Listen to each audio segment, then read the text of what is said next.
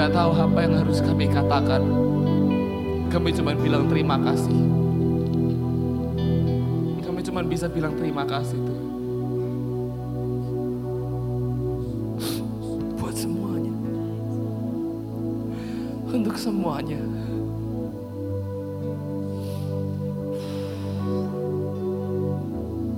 Untuk kerelaanmu melewati batas kemustahilan untuk mendapatkan setiap kami Tuhan. Terima kasih Tuhan. Bahkan kami tidak menemukan apa yang baik dari hidup kami. Tapi Engkau tetap rela mati bagi setiap kami Tuhan. Terima kasih Tuhan. Terima kasih. Terima kasih. Terima kasih Tuhan. Terima kasih.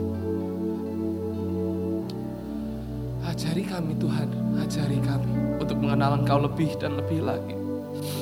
Untuk mengenal Engkau lebih dan lebih lagi.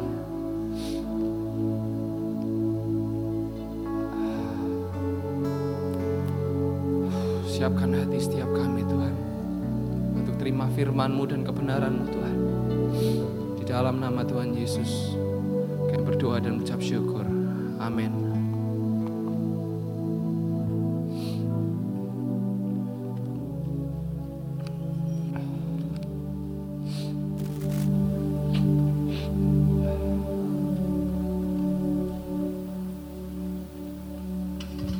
Terima kasih Kak.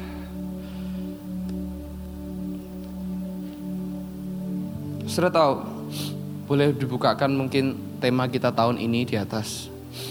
Tuhan memberikan tema buat gereja ini untuk tahun 2020 yaitu adalah The Glorious Year atau tahun yang penuh dengan kemuliaan.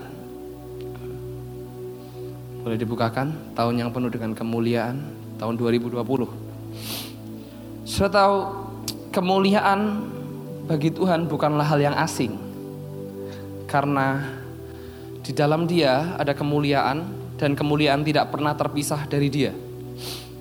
Nah, seharusnya bagi manusia kemuliaan juga bukanlah sesuatu yang asing.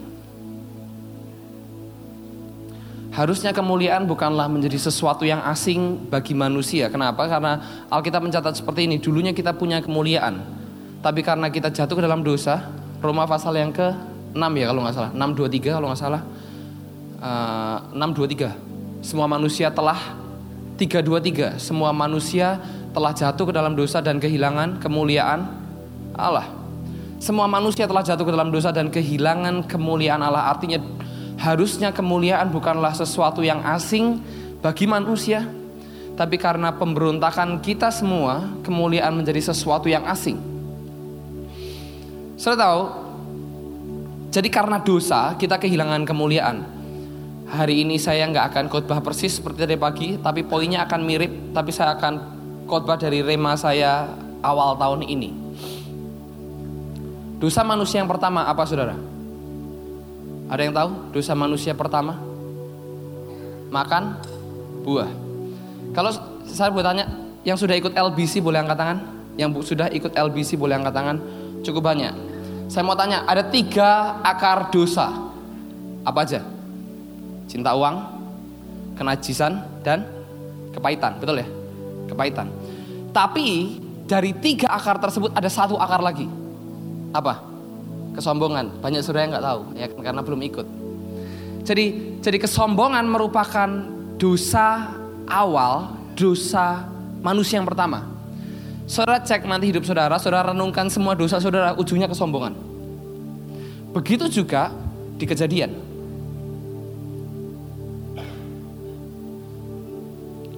Kita nggak perlu buka, tapi gini, hari itu Adam dan Hawa, Hawa tepatnya, ditawari oleh iblis.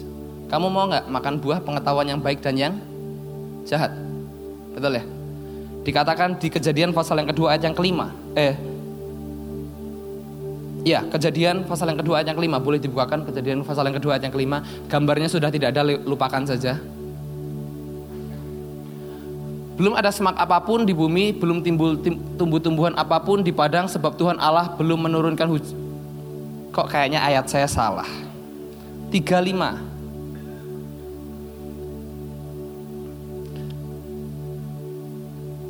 Ya. Ini katanya iblis. Tetapi Allah mengetahui bahwa pada waktu kamu memakannya matamu akan terbuka dan kamu akan menjadi seperti Allah, tahu tentang yang baik dan yang jahat. Orang berpikir dosa pertama manusia adalah makan buah pengetahuan yang baik dan yang jahat. Betul ya? Sekarang saya saya saya kasih contoh. Seandainya ini buah pengetahuan yang baik dan yang jahat. Saya umpamakan air ya. Kalau saya bilang yang haus ambil aja air di sini Saudara ambil dosa nggak? Dosa nggak? Dosa. Tapi kalau saya bilang ini air punya saya, tidak ada yang boleh ngambil. Saudara ambil dosa nggak? Dosa. Pertanyaannya kenapa ada orang yang ngambil air ini? Karena dia haus. Makanya dia pengen ambil air ini. Yang menjadi dosa bukanlah sekedar ngambil ini. Tetapi pertama karena ada peraturannya. Betul ya? Karena ada peraturan, ada dosa. Tanpa ada peraturan tidak ada dosa. Betul? Betul ya?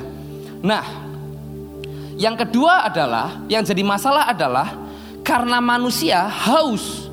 Karena kita haus, kita ambil air ini. Karena yang ditawarkan oleh air ini membuat kita senang, memuaskan hasrat kita, memuaskan kehausan kita, makanya kita ambil. Betul?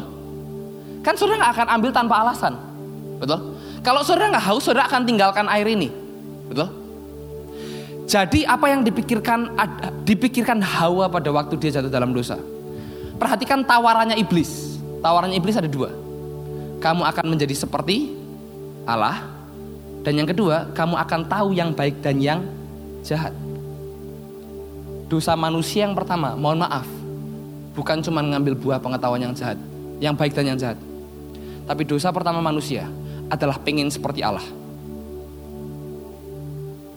Oh dia pengen, kan kalau nggak ada tawaran tadi, kalau seandainya iblis, eh kalau iblis marketingnya nggak pintar, ya kan? Tapi kan iblis marketingnya pintar.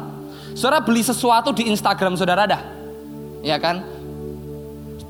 Saudara beli sesuatu, wih bajunya menarik ya. Karena tawarannya menarik, ada diskonnya, ada apa, ada modelnya, modelnya kelihatan ganteng begitu saudara yang pakai kok nggak seganteng modelnya ya kan? Saudara beli bantal besar, begitu, uh bantal besar murah, begitu yang datang cuman bantal kecil segini. Kan ketipu, betul?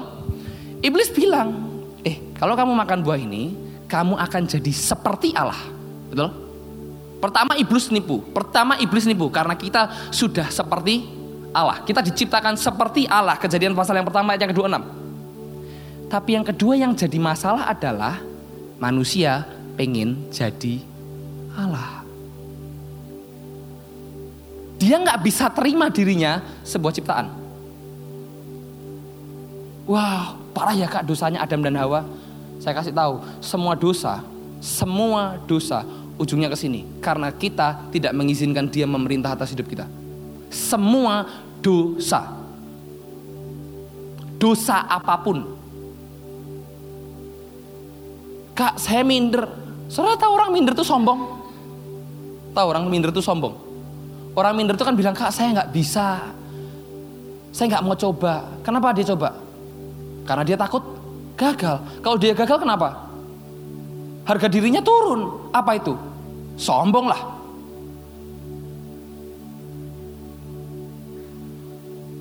Orang yang gengsinya tinggi, apalagi?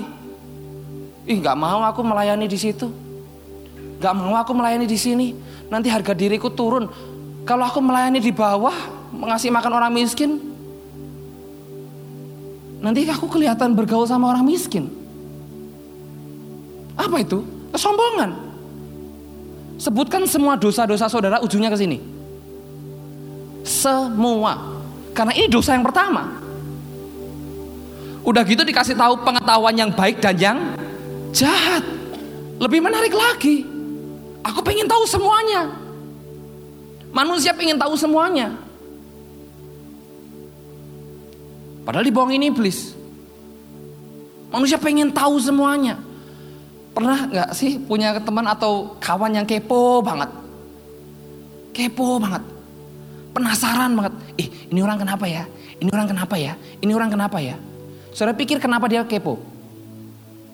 Saudara pikir kenapa dia tanya-tanya kamu kenapa, dia kenapa? Apakah dia 100% peduli? Saya nggak yakin. Karena ketika dia tahu informasi, dia punya sesuatu yang berharga. Eh, aku tahu sesuatu loh tentang dia.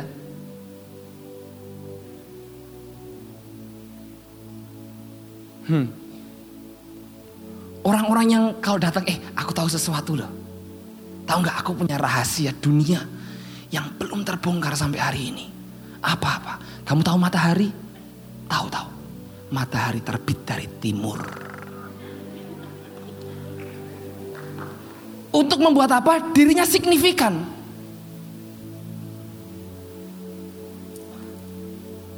Kemauan kita untuk jadi signifikan menghilangkan semua kemuliaan yang Tuhan yang Tuhan sediakan buat kita. Yang harusnya membuat kita signifikan.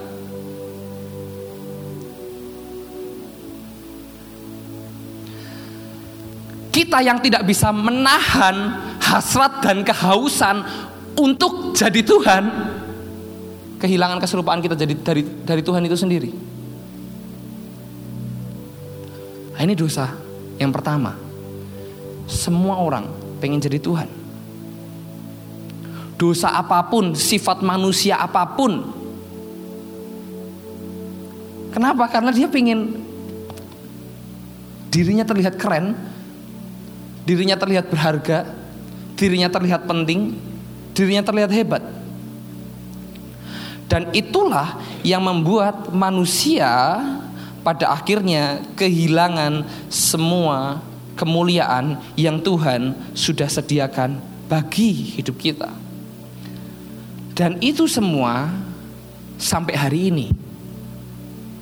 Dan itu semua akar dosa itu sampai hari ini tetap ada. Makanya ada orang ateis. Kenapa? Pada dasarnya dia tidak mau ada Tuhan yang memerintah atas hidupnya.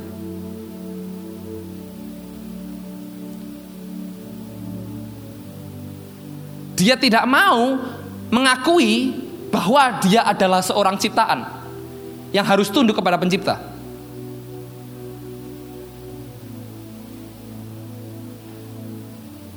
Loh, saudara bilang ada perintah-perintah Tuhan kasihilah sesamamu, kasihilah musuhmu.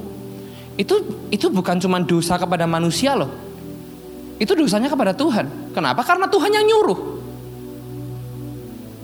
Kalau kita bilang kasihlah musuhmu, saudara nggak sedang berdosa sama saya, saudara sedang berdosa sama Tuhan. Kenapa? Karena Dia yang nyuruh. Kalau kita nggak mau, artinya kita memberontak sama Dia. Kita sedang bilang Tuhan, aku nggak mau nurutin perintahmu yang satu itu.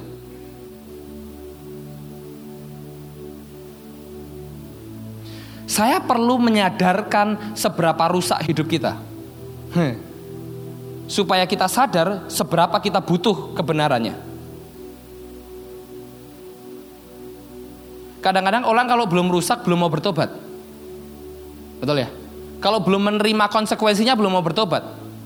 Saya sadarkan bahwa kita itu rusak banget loh.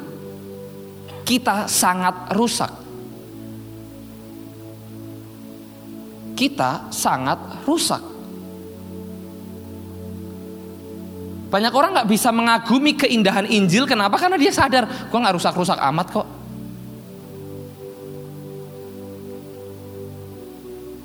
Coba buka Efesus pasal yang kedua ayat yang ke-8 sampai ayat yang ke-9. Ini ayat saya tadi pagi yang saya dapatkan dari perjamuan. Sebab karena kasih karunia kamu diselamatkan oleh iman. Itu bukan hasil usahamu, tetapi pemberian Allah. Sembilan, itu bukan hasil pekerjaanmu. Jangan ada orang yang memegahkan diri. Ketika kita bilang, aku agak baik kok orangnya. Aku lumayan kok, aku melakukan perbuatan baik kok. Tapi aku nggak mau ikut Tuhan Yesus. Itu rusak. Kenapa? Karena kita diciptakan sama dia. Kodratnya yang ikut dia. Gak, tapi kan kita sudah dimerdekakan sama Tuhan. Bertobat demi nama Yesus. Siapa yang suruh uh, apa namanya menafsirkan Alkitab merdeka sama dengan berbuat dosa? Gak ada. Kalau Alkitab mencatat kita dimerdekakan, itu sederhana. Artinya, artinya kita merdeka untuk ngikut Dia. Kita merdeka untuk menyenangkan hatinya. Bukan merdeka untuk berbuat dosa. Wah, saya kira selama ini Yohanes 8 ayat 32 kemerdekaan yang kamu ketahui akan memerdekakan kamu. Terus saya boleh berbuat dosa seenaknya. Enak aja. Nggak ada. Kita merdeka, kita dilepaskan dari semua yang membelenggu hidup kita untuk ngikut dia.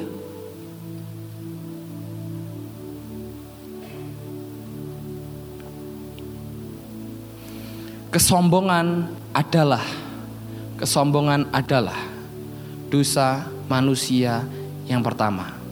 Dan karena kesombongan kita dibuang dari Eden. Dan karena kesombongan kita kehilangan kemuliaan Allah. Itulah kenapa kemarin waktu saya renungkan Tuhan Yesus bilang, "Belajarlah daripadaku sebab aku lemah lembut dan rendah hati." Karena tidak ada kemuliaan di dalam kesombongan. Gak ada tidak ada kemuliaan di dalam memegahkan diri itu nggak ada.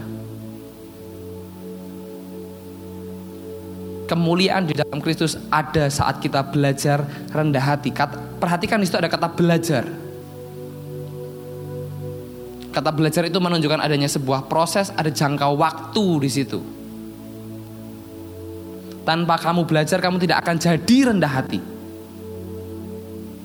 Itulah kenapa Yesus saya baru sadar ketika saya renungkan kejatuhan manusia beberapa hari lalu kita baca kan tanggal 1 Januari kemarin kita baca kejatuhan manusia tanggal 1 tanggal 2 saya renungkan saya renungkan saya renungkan manusia nggak bisa terima kalau dirinya nggak signifikan manusia nggak terima kalau dia itu cuma ciptaan makanya dia makan buah pengetahuan yang baik dan yang jahat supaya seperti Allah. Nggak sopan banget. Dia diciptakan sama Allah. Dihembuskan nafas kehidupan sama Tuhan. Pertama kali lihat Tuhan. Habis itu dia pengen jadi Tuhan. Padahal dia diciptakan seperti Tuhan. Ada sebuah nafsu di dalam kehidupan semua orang untuk jadi Tuhan. ya saya nggak contoh-contoh ini pasti menyinggung beberapa orang, ya kan? Tapi saya nggak tahu sudah dah nonton film Imperfect belum?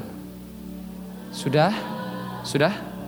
Sudah tahu ada seorang cowok di situ yang karakteristiknya itu menyebalkan sekali. Eh, kamu harus pakai baju ini. Eh, kamu harus pakai baju ini. Eh, kamu kemarin udah pakai baju ini loh. Ganti baju yang lain, Ki. Dia tiap hari ganti baju, pakai parfum yang paling wangi. Ya, apa? Supaya dapat pengakuan lah. Bukan berarti saya suruh saudara pakai baju compang-camping ke gereja, enggak. Tapi motivasi hati. Bahwa semua orang pengen jadi kayak Tuhan. Itu masalah. Semua dosa yang saudara lakukan sedang bilang, Tuhan aku yang perintah hidupku. Kamu gak usah. Semua dosa yang saudara lakukan adalah persetujuan untuk memberontak kepada Tuhan. Ini serius loh.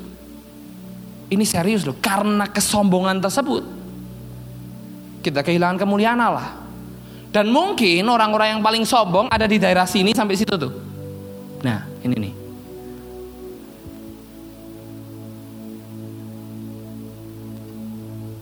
pelayanan di depan mimbar keren loh saya sedang nggak saya nggak judge orang lain saya juga judge diri saya sendiri nih loh karena saya berdiri di atas ini saya juga hakimi diri saya pertama saya di, hakimi diri saya sendiri sebelum saya hakimi yang lain ya saya nggak akan hakimi yang lain juga biar Tuhan yang jadi penyelidik hati kita Tapi saya bisa dengan sangat mudah saya bilang, kayaknya gue harus pakai ini, pakai itu, gaya khotbahnya harus begini, harus begitu. Supaya kelihatan keren. Supaya kelihatan signifikan. Supaya orang mengidolakan saya. Dan itu sama aja kayak dosa pertama. Aku pengen jadi kayak Tuhan. Itulah kenapa Yesus disebut Tuhan atas segala Tuhan T-nya kecil. Nah, kita kita itu Tuhan yang T-nya kecil itu.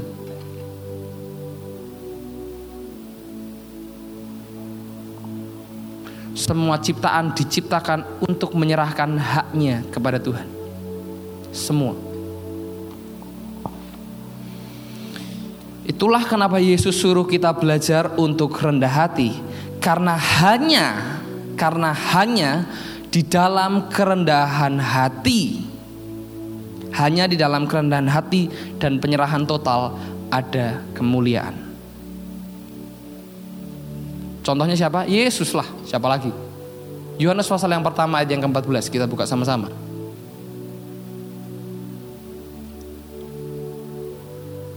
Firman itu telah menjadi manusia dan diam di antara kita dan kita telah melihat kemuliaannya yaitu kemuliaan yang diberikan kepadanya sebagai anak tunggal Bapa penuh kasih karunia dan kebenaran. Firman itu telah menjadi manusia dan diam di antara kita dan kita telah melihat kemuliaannya. Kita nggak akan pernah lihat kemuliaan Yesus kecuali Yesus turun ke bumi.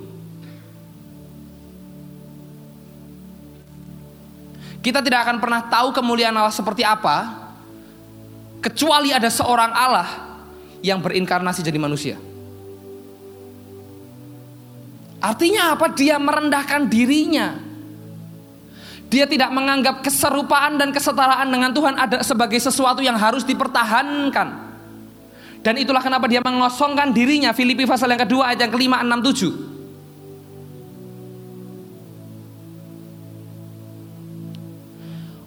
Yesus Saudara tahu kenapa Yesus turun ke muka bumi? Kenapa Yesus mati buat kita? Kenapa Yesus bangkit buat kita? Kenapa? Pertama jawabannya karena Yesus mengasihi kita, betul? Enggak salah. Tapi saya percaya dia turun ke muka bumi kenapa? Karena dia mulia. Dia penuh dengan kemuliaan, jadi dia bisa di mana pun. Dia tidak akan kehilangan kemuliaannya sekalipun dia ada di titik terendah. Dia tidak akan kehilangan kemuliaannya sekalipun Alkitab tulis dia jadi dosa. Bedanya sama kita yang punya kemuliaan kecil-kecil, gengsinya besar. Eh gue gak mau melayani. Ngapain melayani jiwa-jiwa, ngapain besuk jiwa-jiwa. Ngapain mendoakan. Ngapain bagi nasi. Ngapain aksi Natal. Repot, capek, nggak disorot media lagi media gereja minimal. Hmm, media liburan ya, Natal. Medianya juga aksi Natal. Kita takut merendah kenapa? Karena kita takut kehilangan kemuliaan.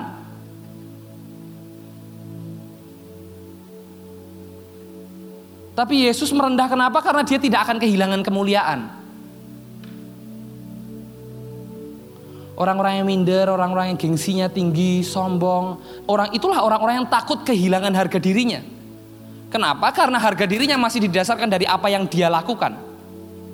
Dan apa yang terjadi atas hidupnya.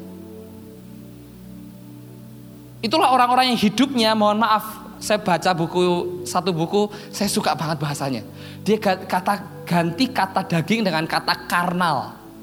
Klasik banget kata daging yang karnal, kedagingan gitu loh. Saya suka banget. Itulah orang-orang yang masih hidup di dalam kedagingannya, kekarnalannya, dan orang-orang yang belum dipimpin roh.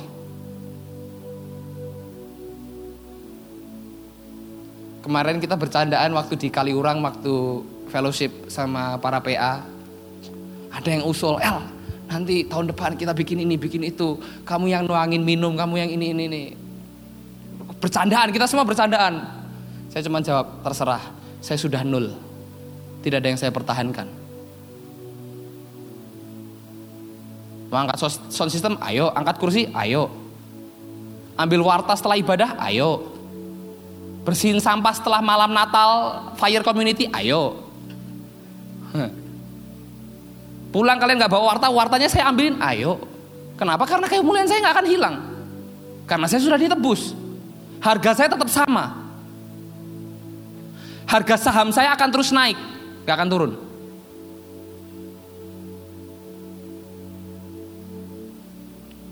Orang-orang yang sudah sadar betapa mahalnya harga penebusan Yesus Kristus gak akan takut melayani di mana pun.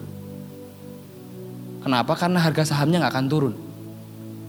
Orang-orang yang masih gengsi, minder, aduh gak mau melayani, ini itu ini itu, capek rendah hati. Ya itu karena gengsinya masih, itu karena harga sahamnya naik turun. Takut kalau turun, harganya turun, Senin promo, udah. Cuci gudang. Tapi orang-orang yang sadar bahwa penebusan Yesus Kristus lunas dan tidak akan berubah. Tenang-tenang aja.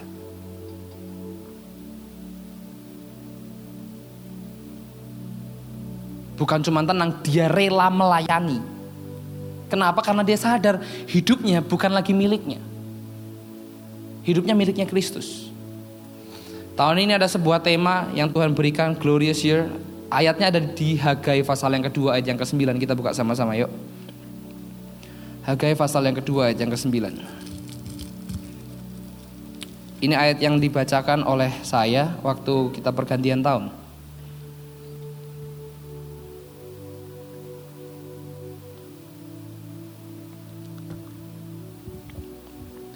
Dikatakan seperti ini, adapun rumah ini kemegahannya yang kemudian akan melebihi kemegahannya yang semula.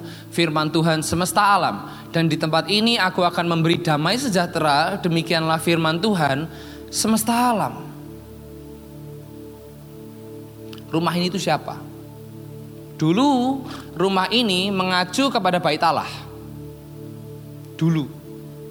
Sampai zamannya Yesus. Tapi semenjak ada perjanjian baru namanya bait Allah selalu mengacu kepada pribadi. Coba buka 1 Korintus pasal yang ke-6 ayat yang ke-9.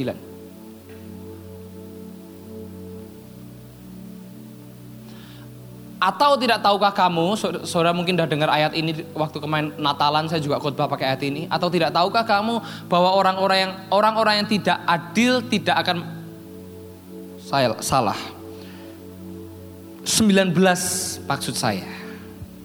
Kok beda pantesan? Tapi awalnya sama juga loh, atau tidak tahukah kamu?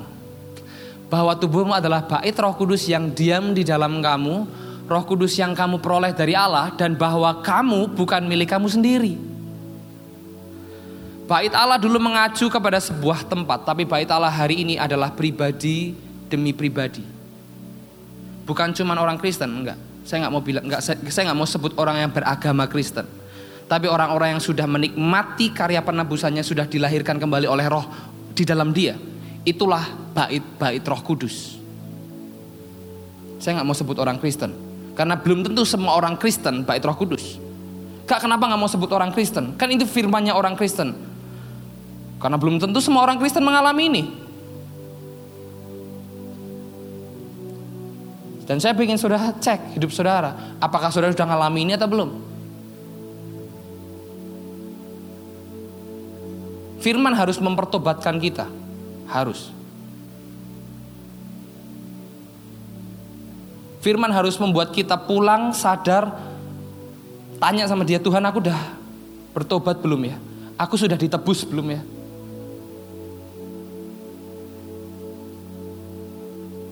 Entah kenapa beberapa waktu terakhir Tuhan itu ya saya cuma saya dapatnya ini ya mohon maaf gitu loh. Maksudnya saya juga nggak pengen khotbah keras-keras gitu loh.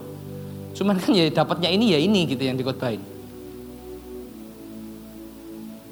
Saya setiap hari bertanya Tuhan aku udah lahir baru belum ya? Karena saya takut kehilangan dia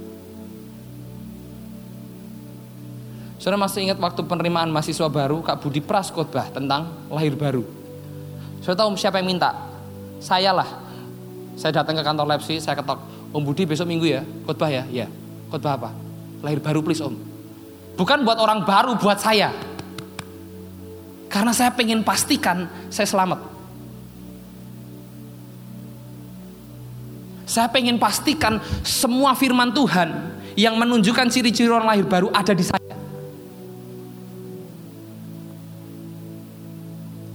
Dalam tanda kutip sebegitu ketakutannya saya kehilangan dia.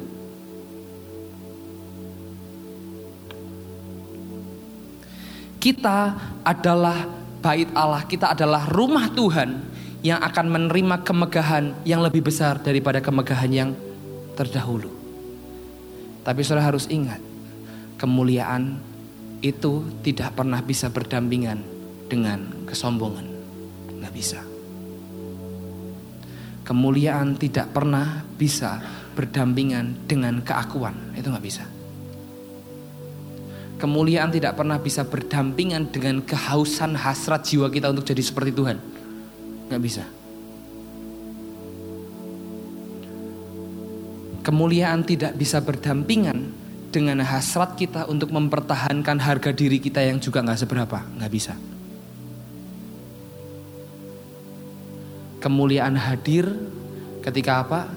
Yesus jadi manusia, dia mati, dia ada di atas kayu salib.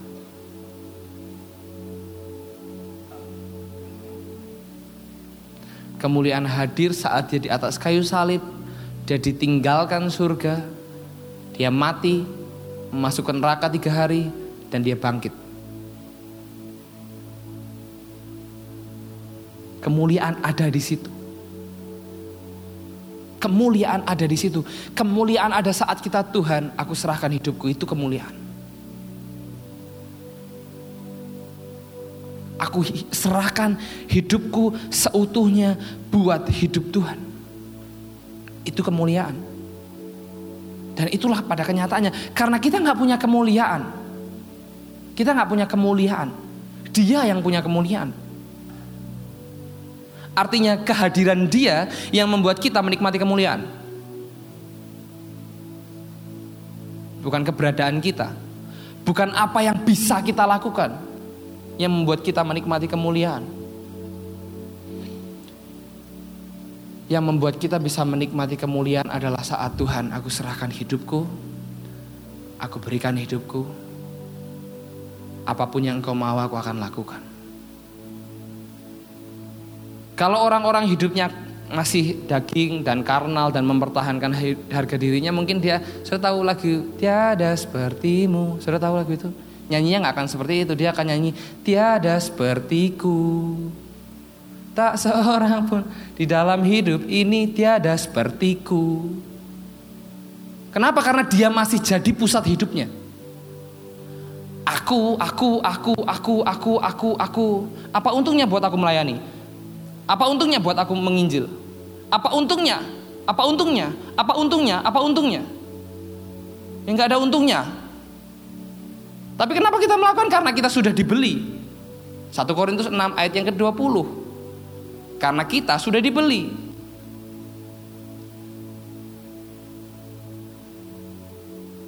Kita sudah dibeli dengan harga yang lunas.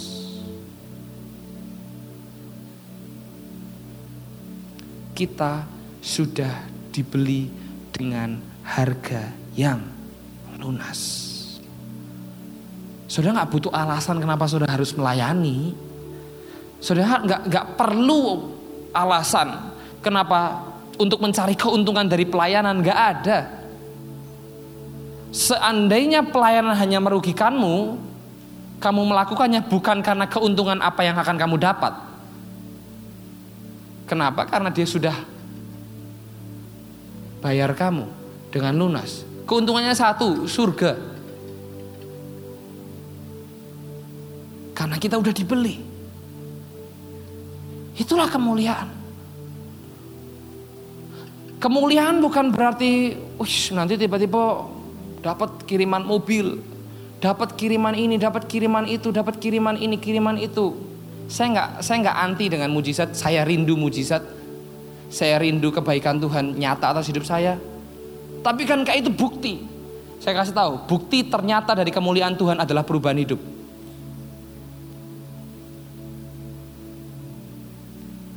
Bukti ternyata dari kemuliaan Tuhan adalah perubahan hidup. Bukti ternyata dari kemuliaan Tuhan adalah hidup yang berbuah-buah. Bukti nyata dari kemuliaan adalah hidup di dalam kekudusan. Bukti nyata dari kemuliaan Tuhan yang paling nyata adalah kita yang membenci dosa. Itu bukti kemuliaan. Dan itu haruslah jadi kemuliaan yang kita rindukan. Dan itu harus menjadi apa yang kita nanti-nantikan. Itu yang harus jadi hasrat hati dan hidup kita. Perubahan yang di dalam.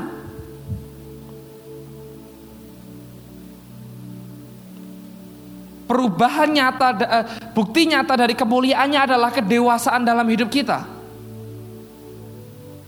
Itu bukti nyata kemuliaan. Itu adalah bukti nyata bahwa firman merubah hidupmu. Bukti nyata dari kemuliaan adalah kerinduan untuk memuridkan jiwa-jiwa.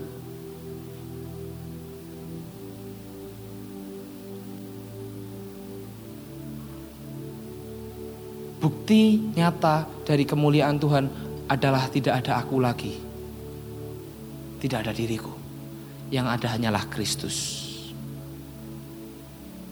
Bukti dari kemuliaan Tuhan yang nyata adalah saat kita berdoa Tuhan aku nggak mau melibatkan engkau dalam hidupku tapi aku mau terlibat di dalam pekerjaanmu itu bukti nyata kemuliaan kita berhenti aku aku aku aku aku aku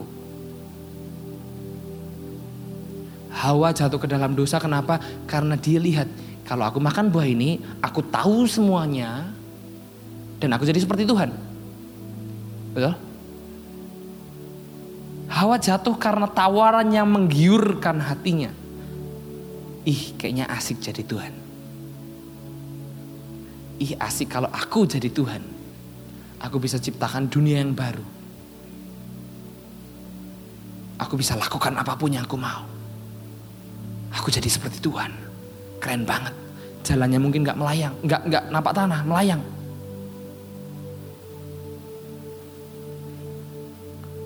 Keren kayaknya kalau aku jadi Tuhan.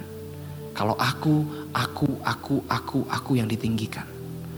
Kemuliaannya hadir saat kita nul.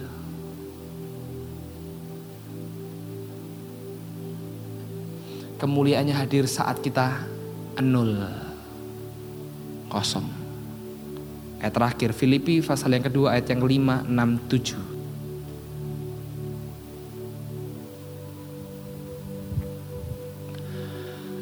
hendaklah kamu dalam hidupmu bersama makanya saya khotbahnya di umum nih ya kan hidup bersama di dalam komunitas menaruh pikiran dan perasaan nah ini masalah nih ini masalah. Menaruh roh sudah. Ya kan? Roh sudah diubahkan. Yang susah menaruh pikiran dan perasaan. Ini yang susah. Ini yang susah. Menaruh pikiran dan perasaan. Menaruh pikiran dan perasaan itu yang paling sulit. Jiwa kita itu yang paling sulit. Menyadari bahwa sekalipun kita ada di titik terendah, harga saham kita tetap di atas. Itu susah. Kenapa? Karena kita sudah terbiasa. Karena kita sudah terbiasa untuk menghargai siapa kita dan menghargai orang lain dari apa yang mereka lakukan. Betul? Kalau kamu bisa lakukan yang berhasil, aku akan hargai kamu. Makanya saya saya pernah ditanya sama orang. Saya pernah ditanya sama orang dan saya sebal sekali dengan pertanyaan ini. Tanya, eh menurut kamu pendeta yang sukses tuh yang kayak gimana?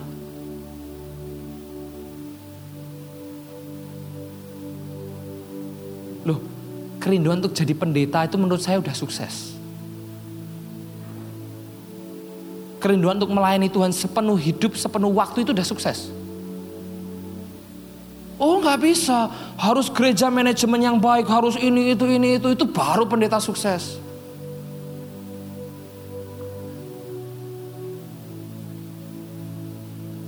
Lalu kalau nggak sukses nggak anak Allah, saya mau tanya, tetap anak Allah tuh.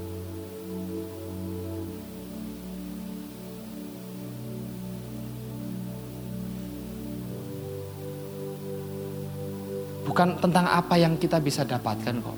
Bahwa kita merindukan keberhasilan, kesuksesan, nggak ada salahnya.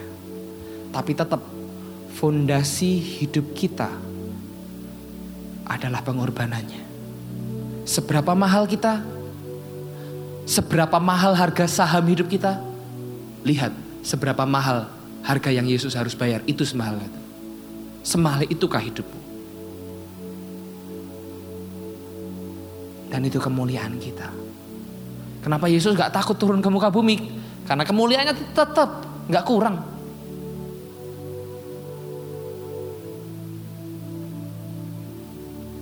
Dia terlalu mulia untuk direndahkan sebenarnya. Kenapa dia mau dicambuk? Kenapa dia mau diludahi? Kenapa dia harus mati di atas kayu salib? Saudara tahu kematian kayu salib itu kematian yang paling paling paling sangat tidak layak. Kemarin saya baca kalau nggak salah kematian di kayu salib itu hanya untuk pemberontak. Kalau nggak salah lo ya, uh, saudara bisa kasih tahu saya kalau kalau kalau ada kebenarannya. Tapi waktu itu saya baca kematian kayu salib di atas kayu salib adalah kematian yang paling menjijikkan. Kenapa? Karena itu harus kayu salib harusnya ada untuk budak-budak yang keluar dari rumah tuanya.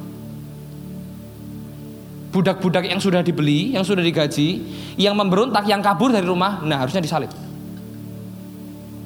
Tapi Yesus, anak Allah yang hidup, dia di kayu salib untuk apa? Menyelamatkan para pemberontak.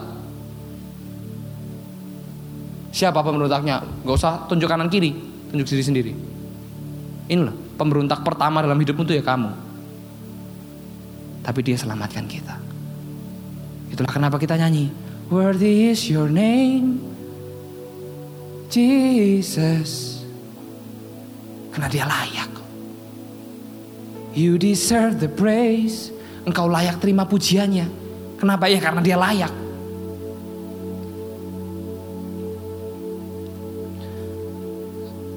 Kemuliaan kita itu kemuliaannya dia. Dan kemuliaannya dia itu disediakan buat kita. Yang berani bilang Tuhan, aku nol. Kalau kata Paulus, I die daily. Aku mati tiap hari. Aku gak mau kebangkitanku hidup, ke kedaginganku bangkit, gak mau. Biar cuman rohku yang bangkit, aku gak mau. Hidup di dalam keakuan aku gak mau.